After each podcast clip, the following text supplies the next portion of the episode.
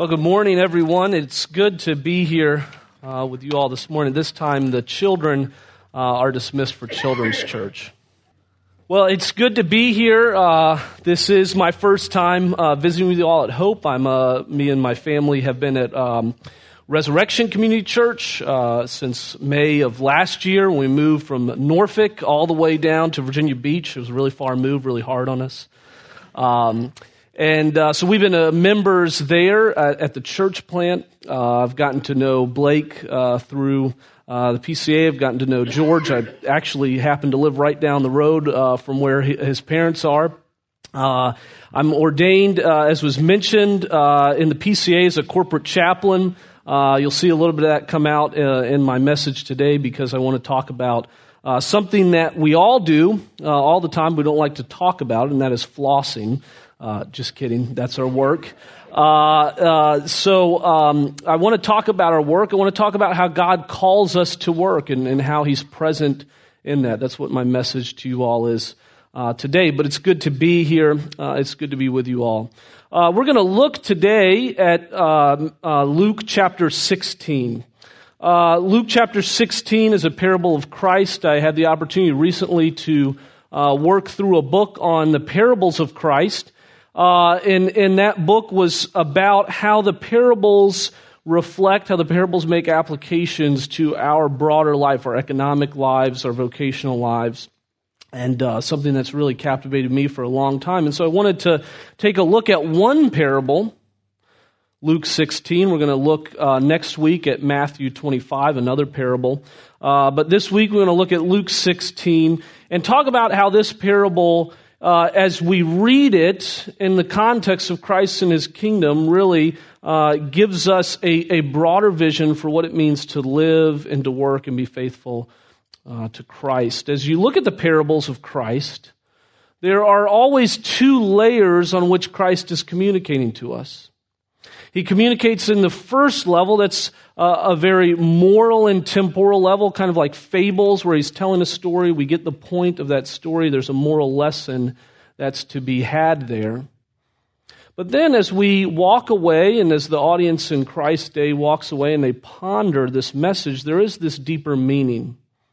And that is this eternal kingdom meaning that's embedded in these parables. And that's exactly how we want to approach uh, Luke chapter 16, verses 1 through 13 today, to look at what the parable is teaching us of our present lives, but how this parable is pointing us to Christ and his eternity, to Christ and his kingdom. If you will read with me Luke chapter 16, verses 1 through 13. Please stand for the reading of God's word.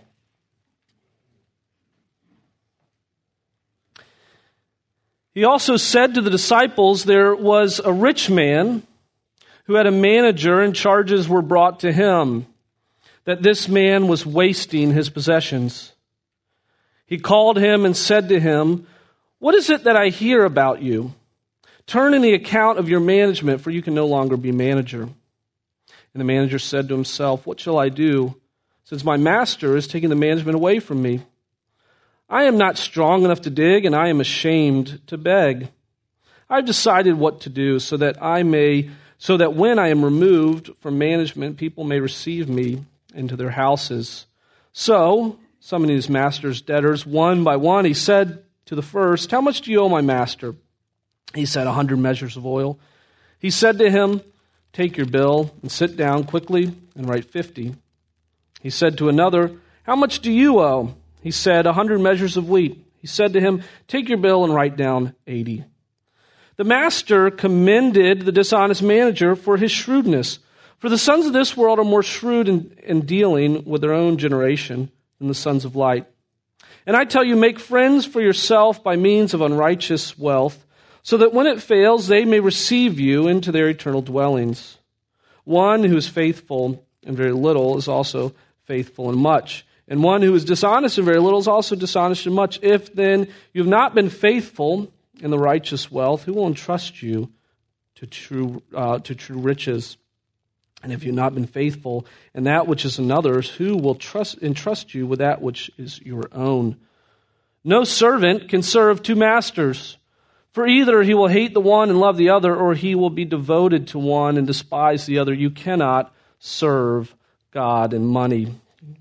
This ends the reading of God's word. You may be seated. Let's pray. God, we ask as we come to your word today that you may add your blessing not only on the reading of it, but the preaching of your word. May we know what it means to live and to work in Christ's kingdom.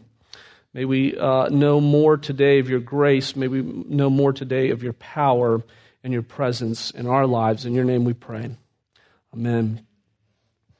So, um, I don't know about you guys. Uh, again, as was mentioned, my family's not here with me today, so I can't, you know, pick on them you can see them. Uh, but I have three young kids, and by young kids I mean eight, six, and three, and they are very young, and it's a handful. Uh, so I have three young kids, and for those of you who are here, and I think there's a couple of them uh, who have young kids, there is this coveted hour in the Fowler household.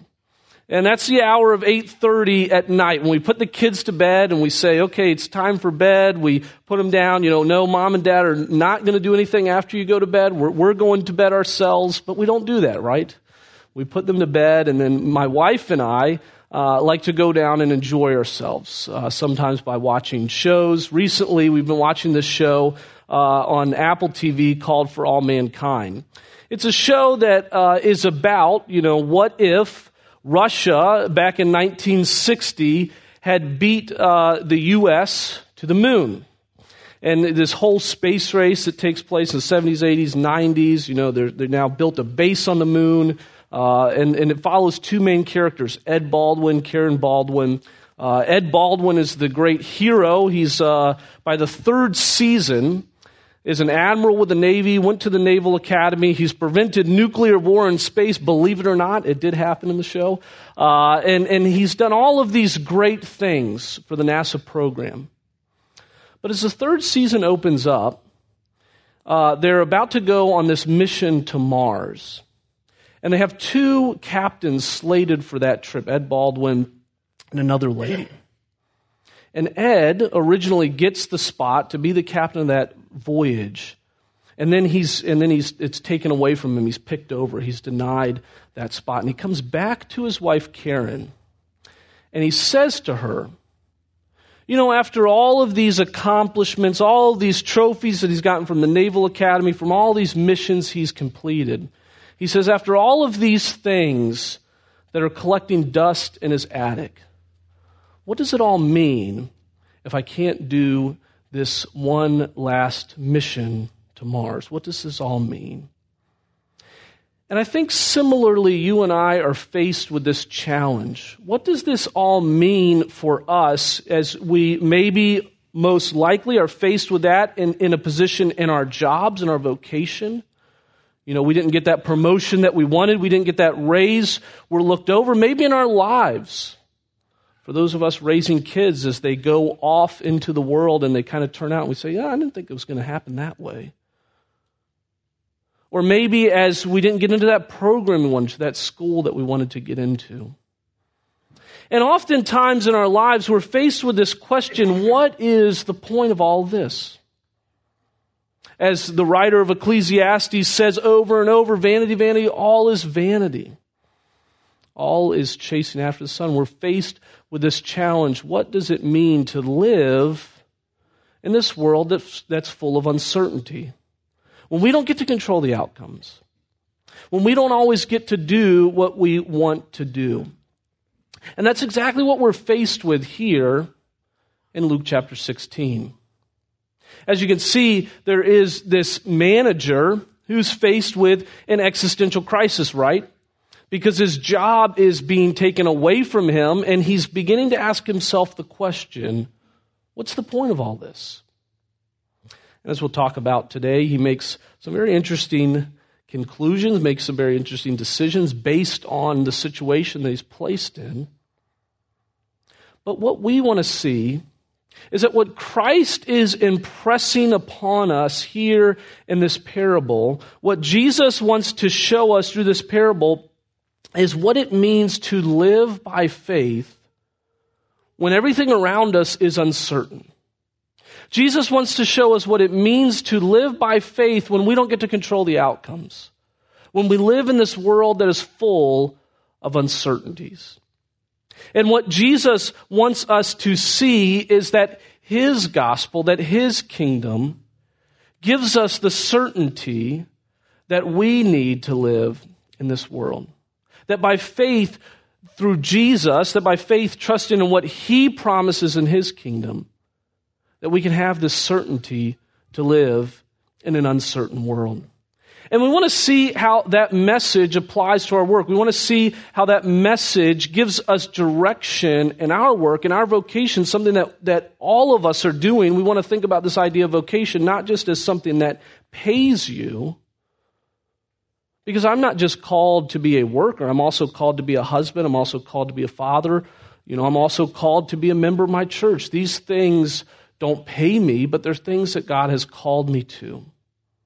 And we want to think about in those things, in those places, how does Jesus' certainty, how does Jesus' kingdom bring certainty in those places? And we want to think about that in three ways today. We want to think about how Jesus and his kingdom directs how we work.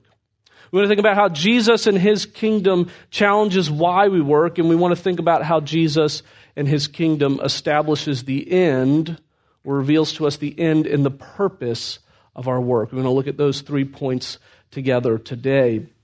But as we get there, let's think about this. How does Jesus direct how we work? Well, we see in this parable, again, it's about this man. He's a manager. There is the owner of this property, the owner of this estate that he's working for. We read in verse 1 there's a problem. This guy has mismanaged the owner's funds. He's mismanaged the property, maybe in the way that's revealed to us in the story, because what happens, he makes this conclusion well, I'm too proud to beg. I, am not really, you know, I don't want to dig. It's kind of hard work. Don't want to do that hard labor. So what does he decide? He comes, he takes these debtors, he says, Okay, how much do you owe my master? Oh, I owe 100 measures of oil. Okay, write down 50. I owe 100 measures of wheat. Write down 80. And he begins writing off their debt. And he makes this conclusion to himself, as we see revealed in the words that come at the end of the story, at the summation of it. He makes this decision to win favor with these other people so that as he says, I'll be received into, the, into their house. And as a conclusion to the parable, Jesus says, the master commended the dishonest manager for his shrewdness, for the sons of this world are more shrewd in their dealings with others than the sons of light. And what is Jesus telling us here? What is he saying at the conclusion of this story? What he's saying is that this manager was very cunning, was very smart, was, he was a good negotiator in the way he worked. As one commentator says, he used all his intellect, will, and energy to ensure his earthly comfort. In contrast to the sons of light, who stand on the edge of eternity but lack vision, foresight, and strength, or will to do anything about it, especially in their relationship with others. In other words, Jesus is calling us to be bold in our work. Jesus is calling us in this parable to think about how we work, to think about how we're relating to other people. Do you see that in the text? He's saying to us that, that we have this calling in our work, in our relationships, in our lives, in our vocation to be bold in how we execute that, to be bold in how we live.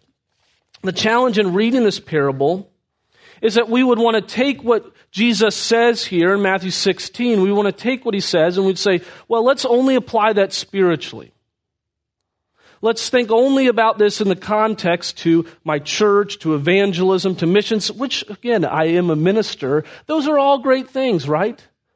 We want to be bold in mission. We want to be bold in evangelism. But what about our calling? 40, 50, 100 hours, you know, every hour of the week to be a parent to be a worker, to our employer, to our neighbors, to our community. Does Jesus not also care about those things deeply? Is Jesus not also intimately involved in those things? Does Jesus not also call us to be in those places? Now, what we want to understand here is that as Christians, we are primarily called to Christ in relationship to Him by grace. That's our first calling. We are called as children of God, but we are also called to go out into the world to scatter from this building, the church, and live as the church scattered throughout the week. And Jesus is saying to us, I'm there too. And I think that's important too. And I think that it's important of how you serve me, how you're connected to me in those places. How you're thinking about your relationships with others, how you're thinking about your work and fitting within the context of this kingdom. We read in Psalm 104 uh, that God is the creator, He is the ruler of the whole world. And what's interesting in verse 15 and 16 of Psalm 104 is it talks about God feeding us. And it talks about God giving wine to gladden the heart. Now, think about this just for a second, because Martin Luther did in his day. Where does that wine come from and that bread come from that's on our table that we eat? Does it just, you know, grow on the tree and we, you know, pick a bottle of wine or we pick a bread and we eat that? No. It's something that's produced. It's something that involves labor. It's something that involves work that Jesus says, pray for your daily bread. And Martin Luther said, well, think about all the labor that's involved in getting that bread on your table. There was the farmer who grew the wheat. There was the farmer who harvested the wheat. There was the, uh, the, then the, the sale of that wheat, the baker who baked it, the grocer who sold it, and now you have it on your table and you eat it. And through all of these means, through all these labors, through all these vocations, God is feeding us. God is bringing us life. God is at work in our world. And Jesus says, I want you to know that. I want you to see that. I want you to see that your calling is, is much bigger than you imagine, much bigger than you realize.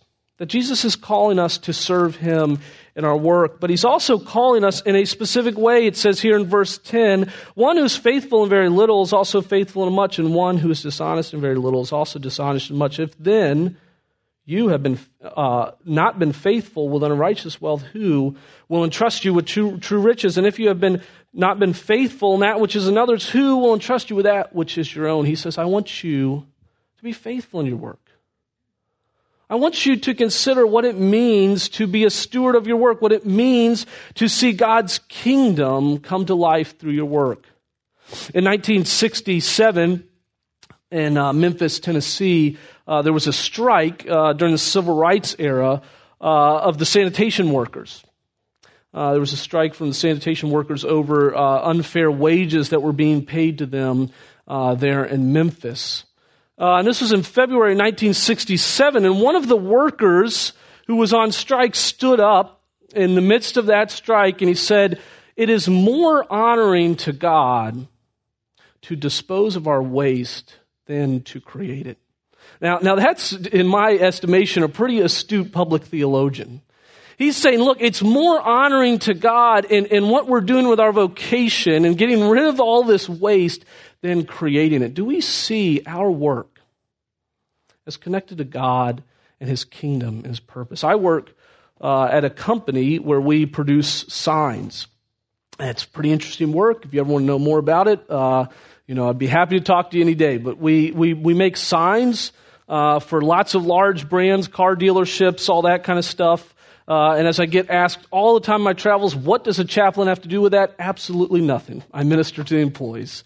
Uh, but we make signs and we have people who weld them. We have project managers who manage those projects. We have accountants who keep our books, all the above. And, and in that work and in what we do, we are, are adding clarity. We're adding God's purpose and vision in, you know, to distinguish this is a Hyundai dealership, this is a, you know, GM dealership, you know, and this is not a Ford dealership. Now, that might be a very little thing, but in, in reality, we're bringing clarity and we're bringing purpose into the world. And God calls us, all of us, no matter what vocations we're in, to contribute to His vision, to His kingdom, to His glory. He calls us all to be part of that vision. Whether it's, you know, raising children, you know, you only raise and educate your one, two, three children at a time.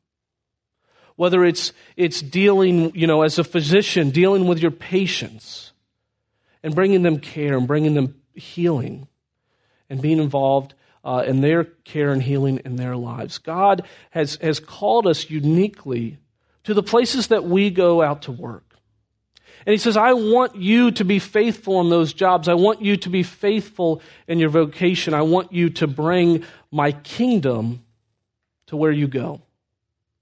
That's what Jesus is begging us to, to, to understand here. That's what Jesus is laying before us here. But he says, don't be misunderstood in how you do that. Because he ends in verse 13 no uh, one can serve two masters. For either he will hate the one and he will love the other, or he will be devoted to the one and despise the other. You cannot serve God and money.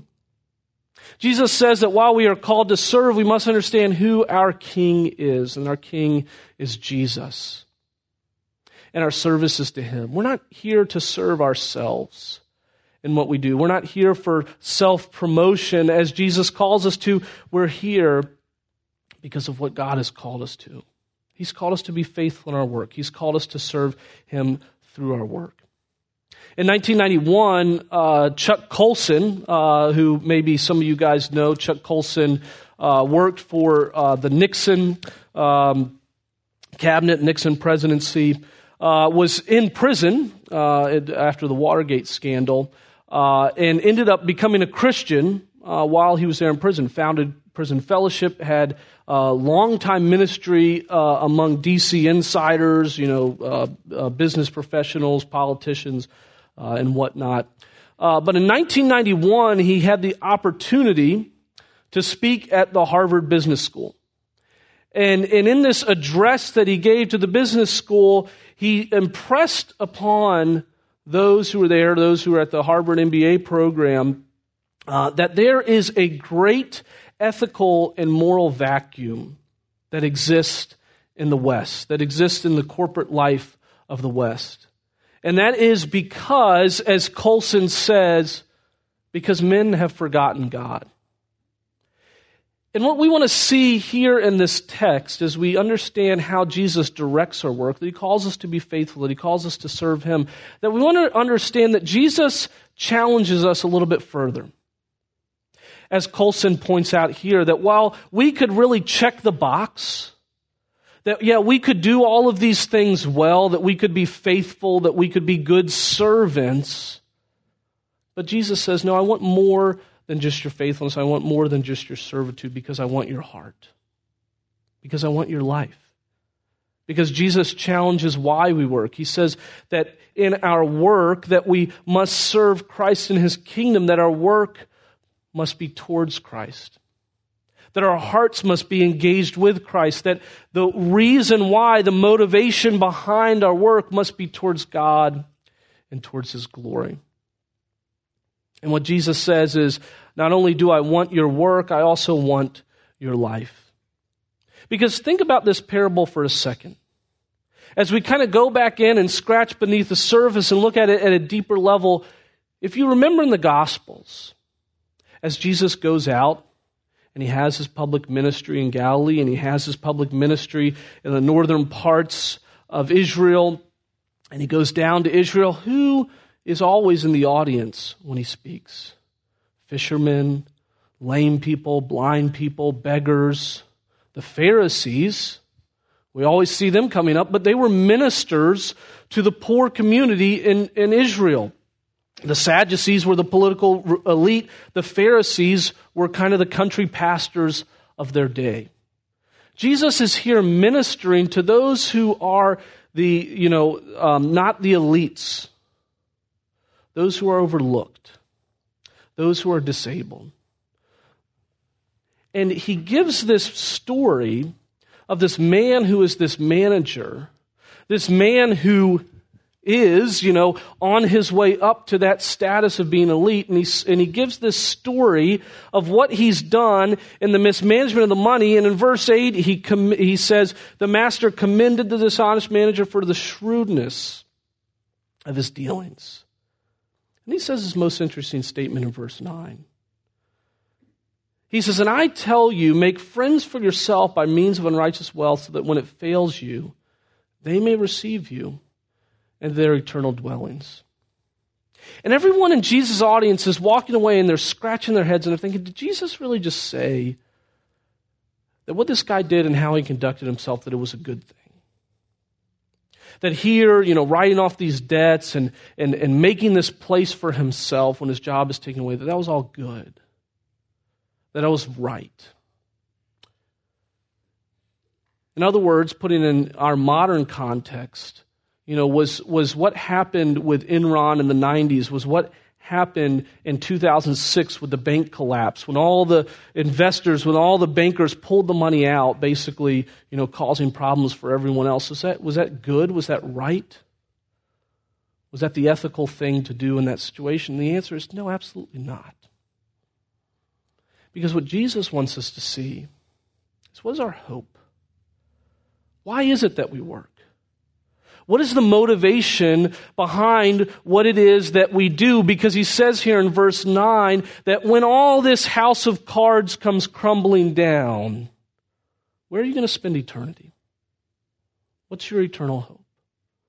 What's the foundation of the why that you work? What's the foundation of your life? Now, I want to be clear here. There's really kind of two major ways that commentators have taken this passage.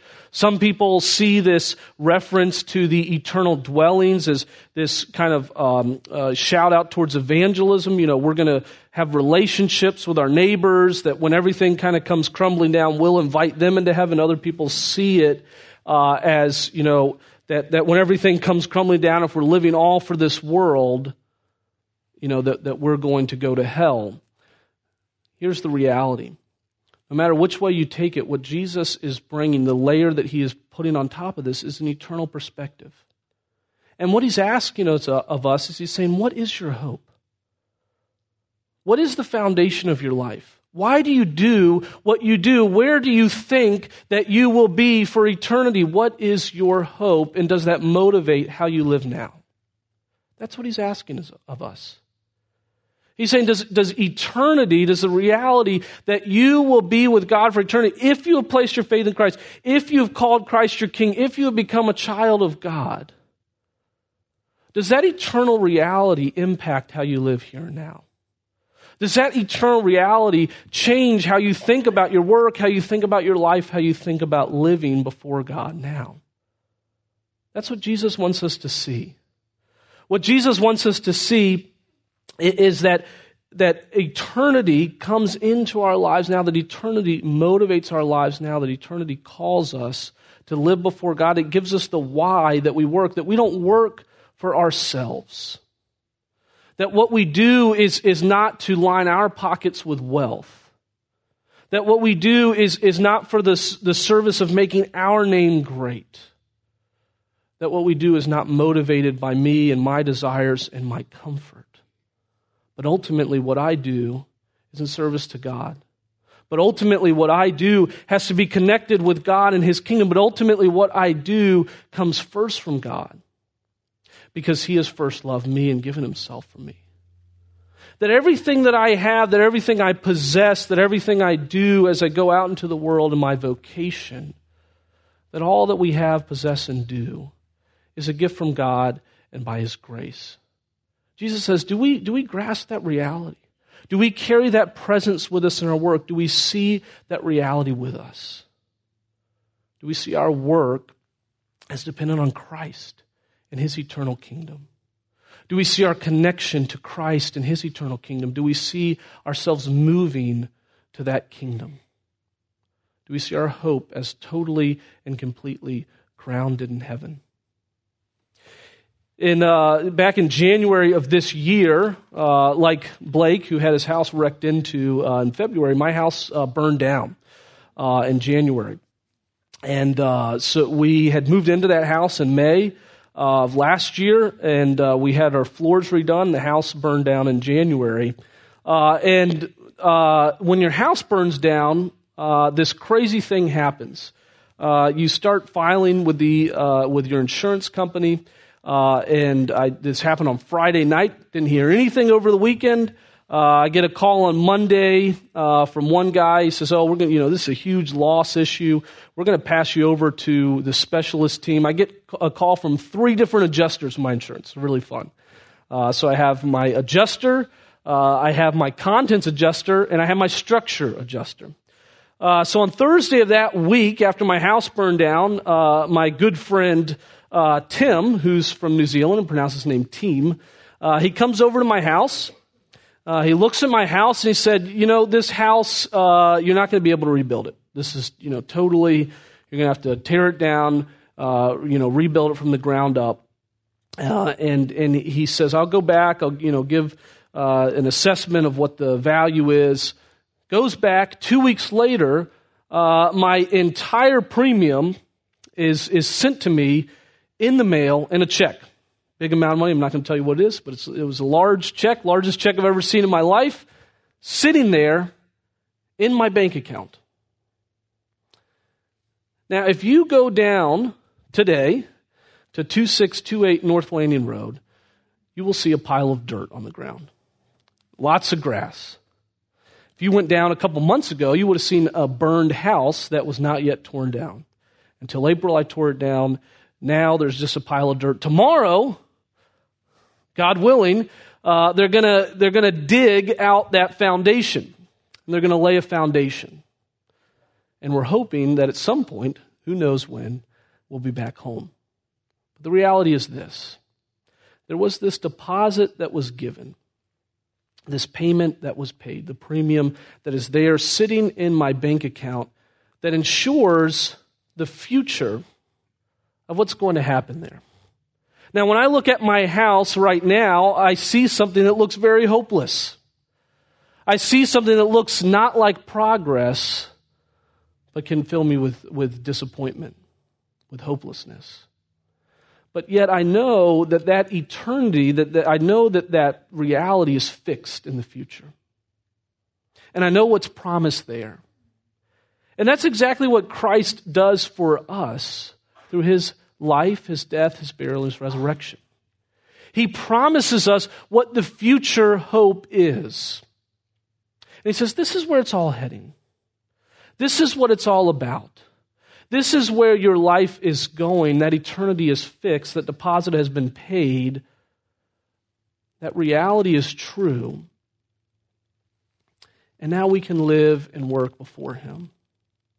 And now we can live our lives before Him and in service to Him. And now, although we live our lives maybe by issuing one permit at a time, as people who work at my company do one project at a time. You know, as some of you are dealing with one client at a time, you're, you know, teaching or raising one class, one set of children at a time. As we live our lives, although we live it in pieces, what Christ is promising to us, what Christ is saying to us, is that all of those pieces are taken up that all of those things are gathered in to his kingdom, to Christ and his promise, to Christ and his glory, and we are headed towards this eternal hope that we have been given in Christ Jesus. That we are headed towards this eternity, towards this promise, and that's why he says, when he says in verse 13, no one can serve two masters, either he'll love the one, hate the other, be devoted to one, despise the other. You can't serve God and money. Jesus says, well, that reality has already been paid for in the cross. Now, we might struggle with that, as you and I know. But he says, look, that reality has been paid for in the cross. Who is your master? Who is your God? Where is your eternity? What is your final hope? It's with God in heaven if you have placed your faith in Christ Jesus. Your hope is there. Your eternity is fixed before Him. And now God takes all that we do all that we all, all, that happens as we live all that we serve in our vocations. And he says all these things come together. And he brings those pieces together in service to this king in service to his glory in service to that end and to that eternity.